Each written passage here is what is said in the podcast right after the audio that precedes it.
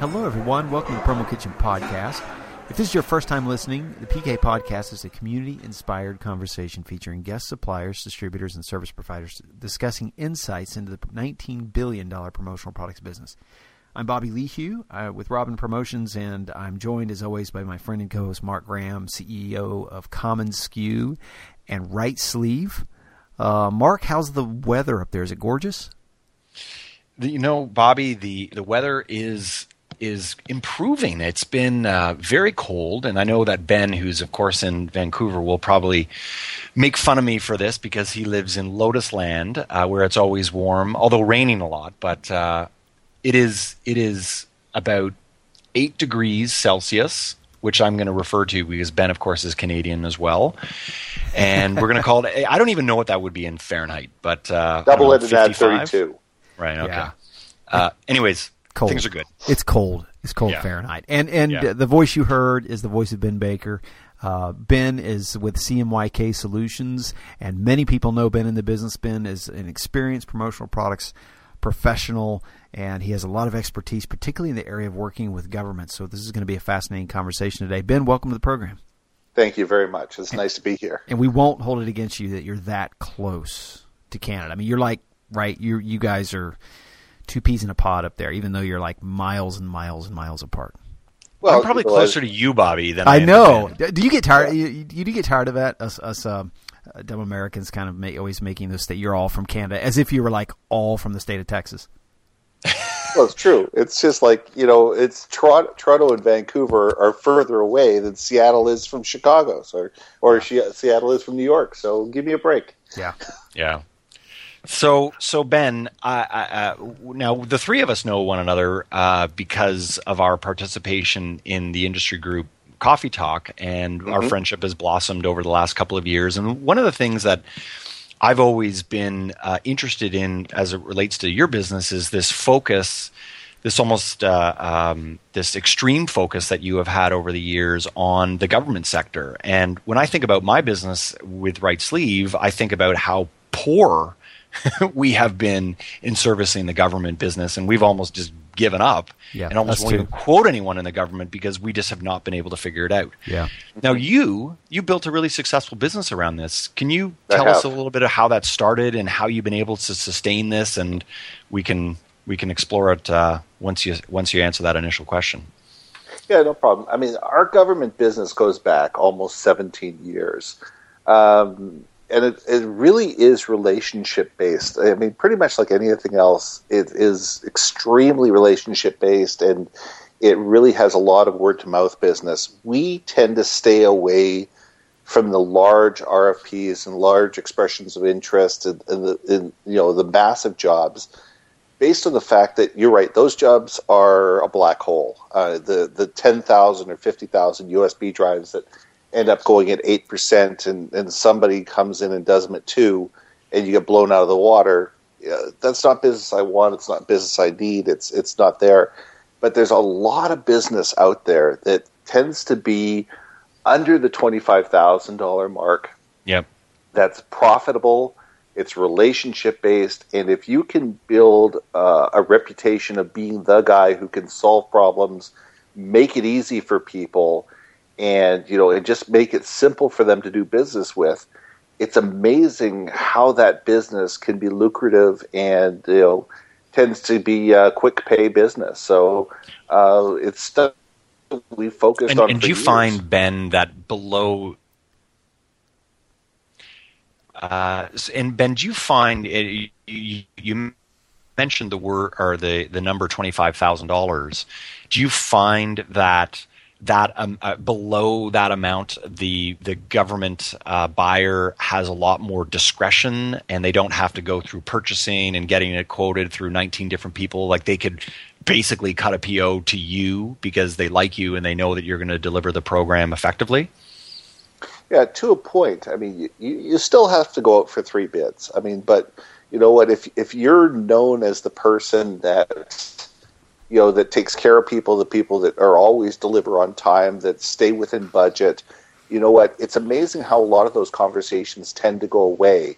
You know, people have this have this yep. uh, understanding of government that it's always the lowest bid. Well, you know what? It's not. It's an it's an aggregate number based on how little grief is the person going to have by paying a little bit more money. You know, if if you have the reputation within the procurement, you know, people as being the guy that's that's always going to stay within budget, that's always going to deliver on time, and knows knows their sweet spots, knows what you know what their purchasing cycles are, and can take care of them. It's amazing how a lot of that conversation about oh you have to be the cheapest goes away. Ben, how do you get into that type of business? You know, it's a it's a long, slow grind. As as I, as I said, I mean, my relationships go back 17 years. There was a woman that retired last year by the name of uh, Shirley that I originally knew through one of the the health authorities in BC, and she ended up going to uh, Health Canada, and she, I probably know about 120 or 130 people based on my relationship with her over 17 years. I mean, she was a really good advocate for me to get me into conferences, to get me into relationships, to the federal government was working with the provincial government to make sure that I was part of the process early. So a lot of it comes down to meeting the right people at the right time and understanding the, the communicative process. And just switching gears here a little bit, Ben, we'll get back to government in a second. Um, mm-hmm. Tell us a little bit about your operation. You you fly solo, don't you? I do. I mean, we really are. I mean, we're the under million dollar company that's you know that's the solopreneur. You know, I have fifty clients across Canada. Mm-hmm. I have mm-hmm. fifty clients. We focus on you know business that is relationship sales that tend to be longer cycles that tend to be larger projects you know and i don't get cut up in the minutia i mean i do anywhere between 100 and 150 purchase orders a year so the jobs that i'm doing are, are healthy healthier jobs and with with decent margin and it allows me to to run you know uh, fairly lean and be able to to have a, a, series of suppliers that I can rely on that can help me on on a wide variety of things. You know, I'm so, harkening back to a conversation you and I had one time. You had, I believe, even a broader experience.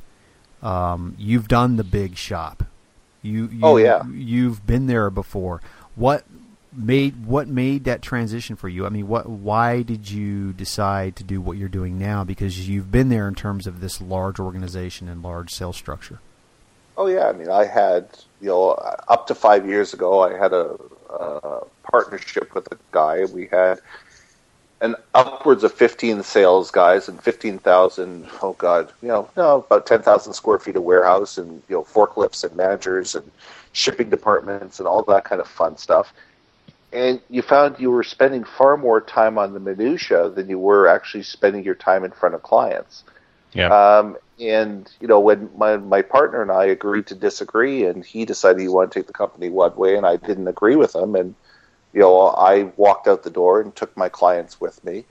And it was it was at that point in time I really didn't know what I wanted to be, but uh, what I knew is what I wanted to be was strategic with my clients, and I wanted to be able to provide them far more customized service and be able to you know spend more time delving into what exactly their business is on on a more you know below the surface view. I want to be 50 feet underground. I don't want to be I don't want to just be skimming the surface of of what a what a customer can do. And I've built the business that way. You know, it's interesting, uh, Ben, that one of the, one of the themes that we've explored over the last uh, uh, almost year, I would say, in this podcast is this this this idea of how distributors can get very unfocused as they grow and they start to bring on uh, lots of clients and all of a sudden their service levels start to go down and the amount of revenue they do per client starts to go down and it's interesting to to hear you that's been in the business for as long as you've been that you've been as focused and as uh, as disciplined as you've been. Like you talk about 50 clients, you know, most salespeople will get bored of that and they would say, "Well, I need to get 300 clients and I'm going to go after them and it's going to be great and I'm going to build this business." And that doesn't necessarily work out all that well for a lot of people. So I, um, I am I'm, I'm curious. I, I, so the question in all of this, Ben, is I'm I'm curious about your journey in, in all of this and and and how it is that you resisted the siren calls of wanting to expand beyond where you're at right now. Yeah. I, I think it's because I realize that if I want to grow an entity, you know, the size of a Robyn or the size of a Rightsleeve or whatever, I, I know you need a partner, and I know that you can't do it on your own. You oh, we're need to have uh, you need to have the processes and the, the philosophy in place. Well, I've, you know what? Uh, listen, there's there's that. There's the Geigers, the Halos, the Lee Waynes. There's all those different companies, but I'm talking, you know, companies that are in a different realm than I am, and you guys are, you know, part of that. You know, you're ten times the size of where where I am today. Uh, but the difference is, is that you need to have a team of people that you can absolutely totally rely on, and you can put the structure in place to be able to enable that growth to happen.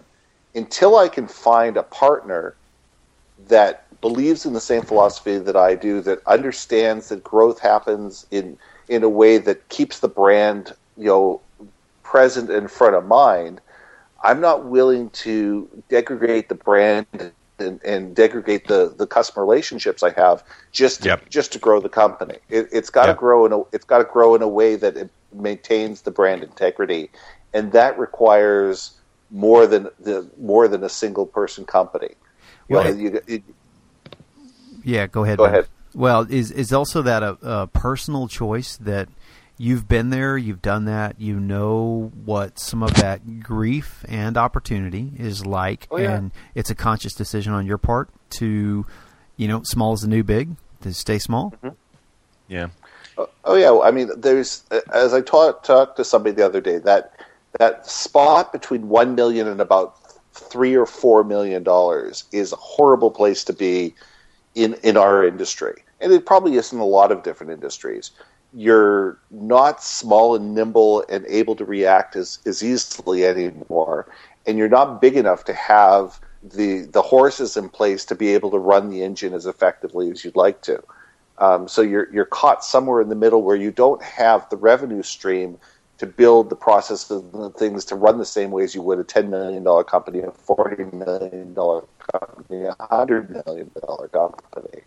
Um, so you either have to stay under that million dollar mark and small and nimble, and you know understand that when you're like that, you're building a business for yourself and a lifestyle for yourself, and in a and that and in 25 years down the road, you know what? If you're lucky, your kid might take the business. If you're lucky, you might bring in a junior that ends up, you know, wanting to take a piece of the business. But more than likely, you're just going to walk away from it. You're going to close it down. You're going to say thank you very much, and you're going to live off, you know, whatever you've built in terms of a nest egg.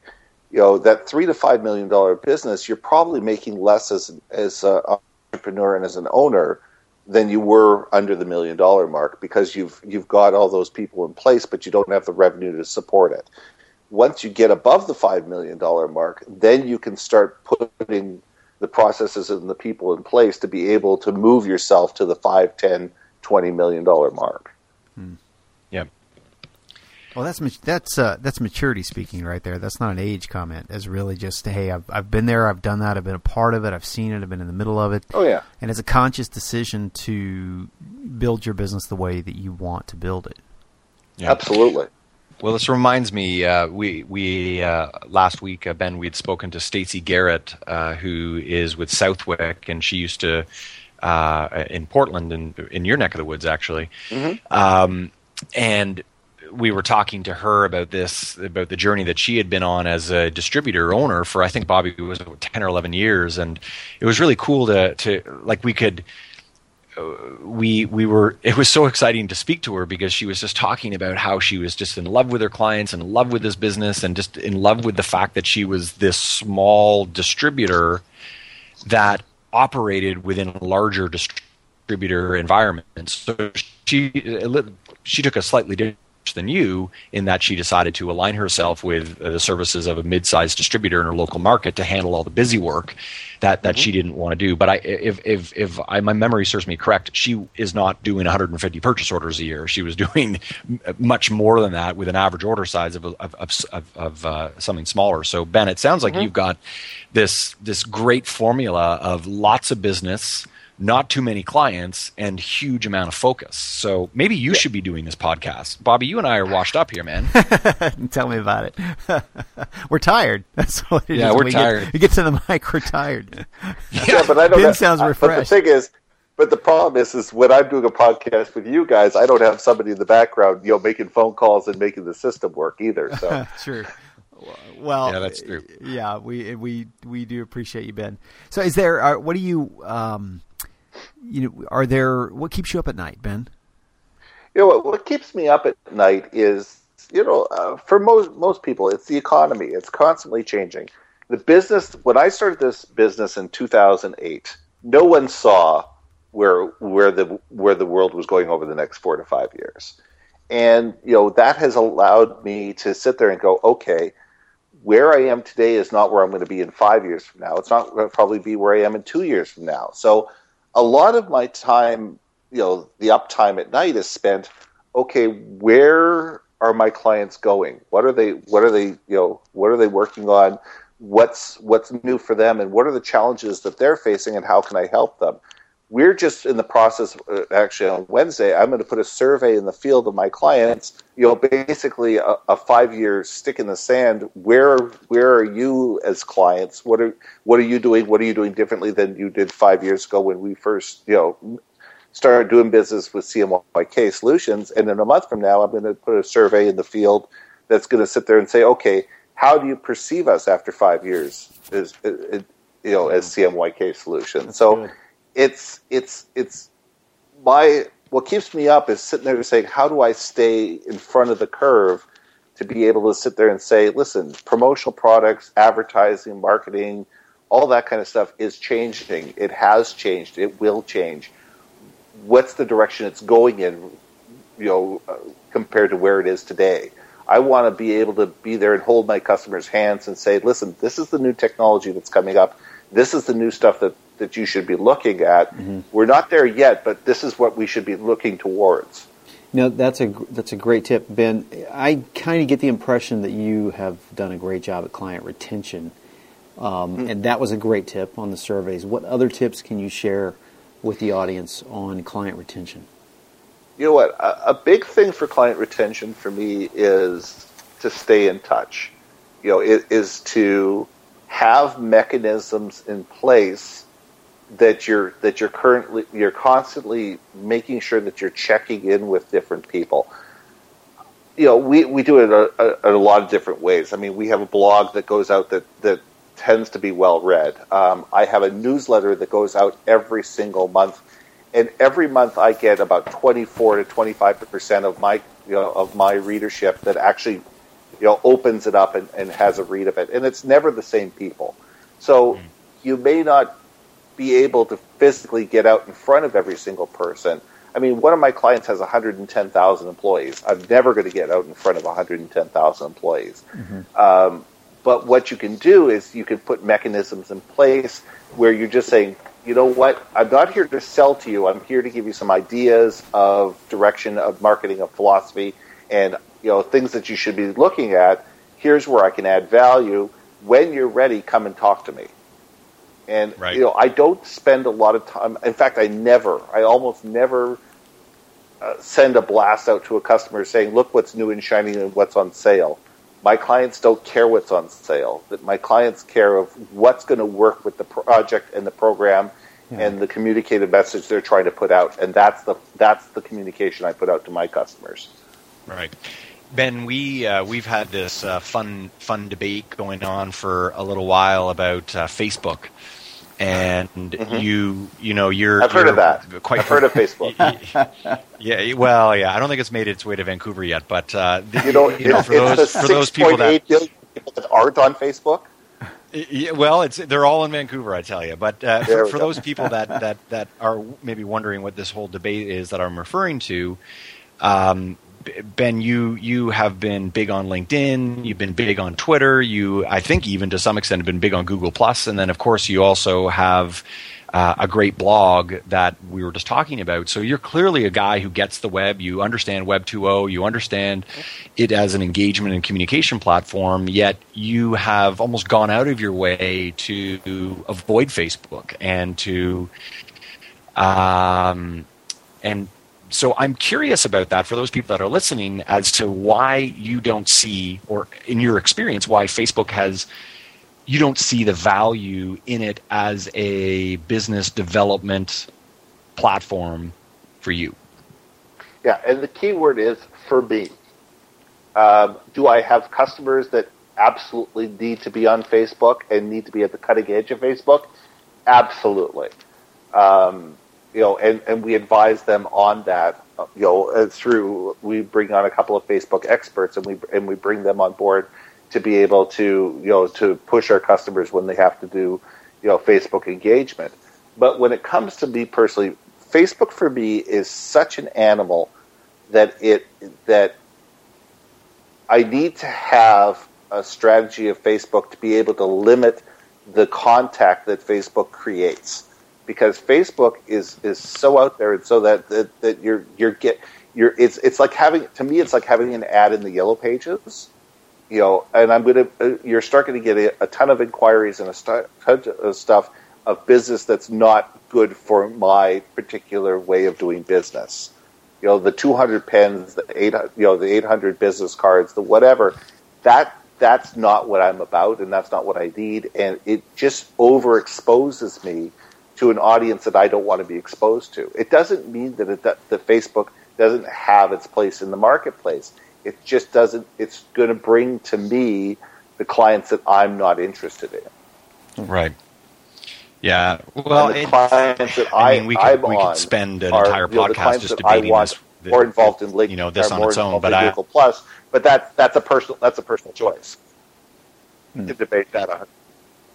True. Absolutely. Yeah. By the way, you're, you're Yeah. you might not be in bad company. Well, Ben. and I- and I, I think I think at the end of the go ahead, Mark. Well, if you're in Bobby's company, you're in bad company then. But you know, uh, what what I was going to say is that I think it also comes down to sales 101, and you know, I, I know that I I speak to a lot of people about social media, and I, I find that uh, you know a lot of people forget the principal lesson of sales, which is you want to be where your clients are. You want to be engaging where your clients are, and if your client or your ideal client is not hanging out on Facebook then why the hell are you spending your time there? Right. Um, Exactly. So it's like if your client, I mean, uh, maybe a more old school example, if your client is a member of the local trade association and that's where they hang out and they they look for vendors and you're not there, well, then you're invisible. So. Yeah. Uh, I think that that's important because there's so many people I think in this industry that get excited about all the new shiny tools and they end up fatiguing themselves and spreading themselves way too thin and not focusing. So I think uh, as much Ben as I like to make fun of you, and I will continue to make fun of you for this. As you I think I think I, as I should. Come on, seriously, but. I, I, I think all jokes aside, there is an important takeaway there that I think we as professionals in this business sometimes confuse the situation more than we need to. Yeah, very true. So good on you. Yep. All right, guys, we are uh, heading to a close here, but we want to definitely ask our 10 questions, Ben. You ready? We'll work on them. All right. So, Ben, let's start with the first one. What is your favorite word? My favorite word, Ixwotanki. Gotta Uh, gotta love taxi. Yeah, okay, you're going to have to explain that one. Oh man, th- th- you guys. Sorry, Mark. I forgot you're too young to remember taxi. Way too Now, young. Ign- Ig- Ignatau- uh, Ixwotanki is Ignatowski spelled backwards. now, if you haven't watched Taxi, you don't get that, but that's okay. Okay, room, desk, and car. Which do you clean first? My golf clubs. okay, the fourth one works. It's actually better. Favorite animated film? My fa- my favorite film has got to be Godfather. Okay. Oh, it's so great. Um, Got to make him an offer he can't refuse. yeah, uh, favorite beverage? My favorite beverage has got to be Corona. Okay. First Mars visit? All right, you can only take the complete works of one artist and author with you. Who are they?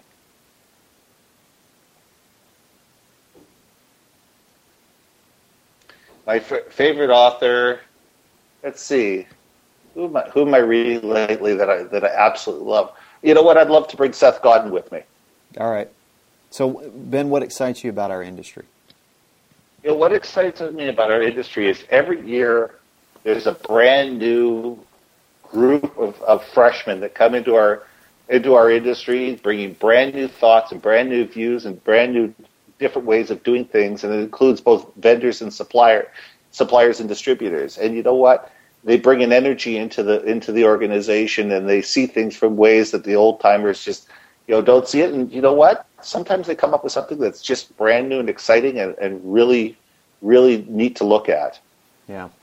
Which profession would you not like to do? I don't think I'd want to be an undertaker. Yeah. Favorite app or software at the moment? Oh, my fa- my favorite app right now is is gotta be uh, it's gotta be Dropbox. Dropbox is, is I run I run my life on Dropbox, being on the run. Yeah. It's great. I think we're experiencing a little bit of a lag in the tech here. In case people are tuning in, they're like, "Wow, they're kind of slow up there." You know, it's not. It's not the Canadians. Well, I promise you. It's not the cold. I promise you. It's just the tech. It it, it always amazes me actually when we pull off a, co- a podcast with no problems whatsoever. When you consider what we are doing from the vantage points of where we sit and all that. Anyhow, Ben, it's been uh, great having you on. Mark, did you have any final question? No, I didn't. Uh, ben, I, I know that we were saying before we pressed record that uh, we've been looking forward to this. Uh, it had been about two or three months in the planning, and uh, thanks so much for your, your time and your insights. And I think you certainly represent uh, uh, a, a, a large group of people in this industry that are really trying to figure things out from um, from a solopreneurship perspective, and also from selling to a niche audience. And so it was all dynamite. I really appreciate it. Hey guys, it was a lot of fun. Uh, sorry for the tech issues, but uh, you know what? It's it's always fun to talk to the two of you guys on and off air. It's been great having you on the program, Ben. We really appreciate you guys. Take care until next time. All right, take care. Have Thank a good you, night. guys.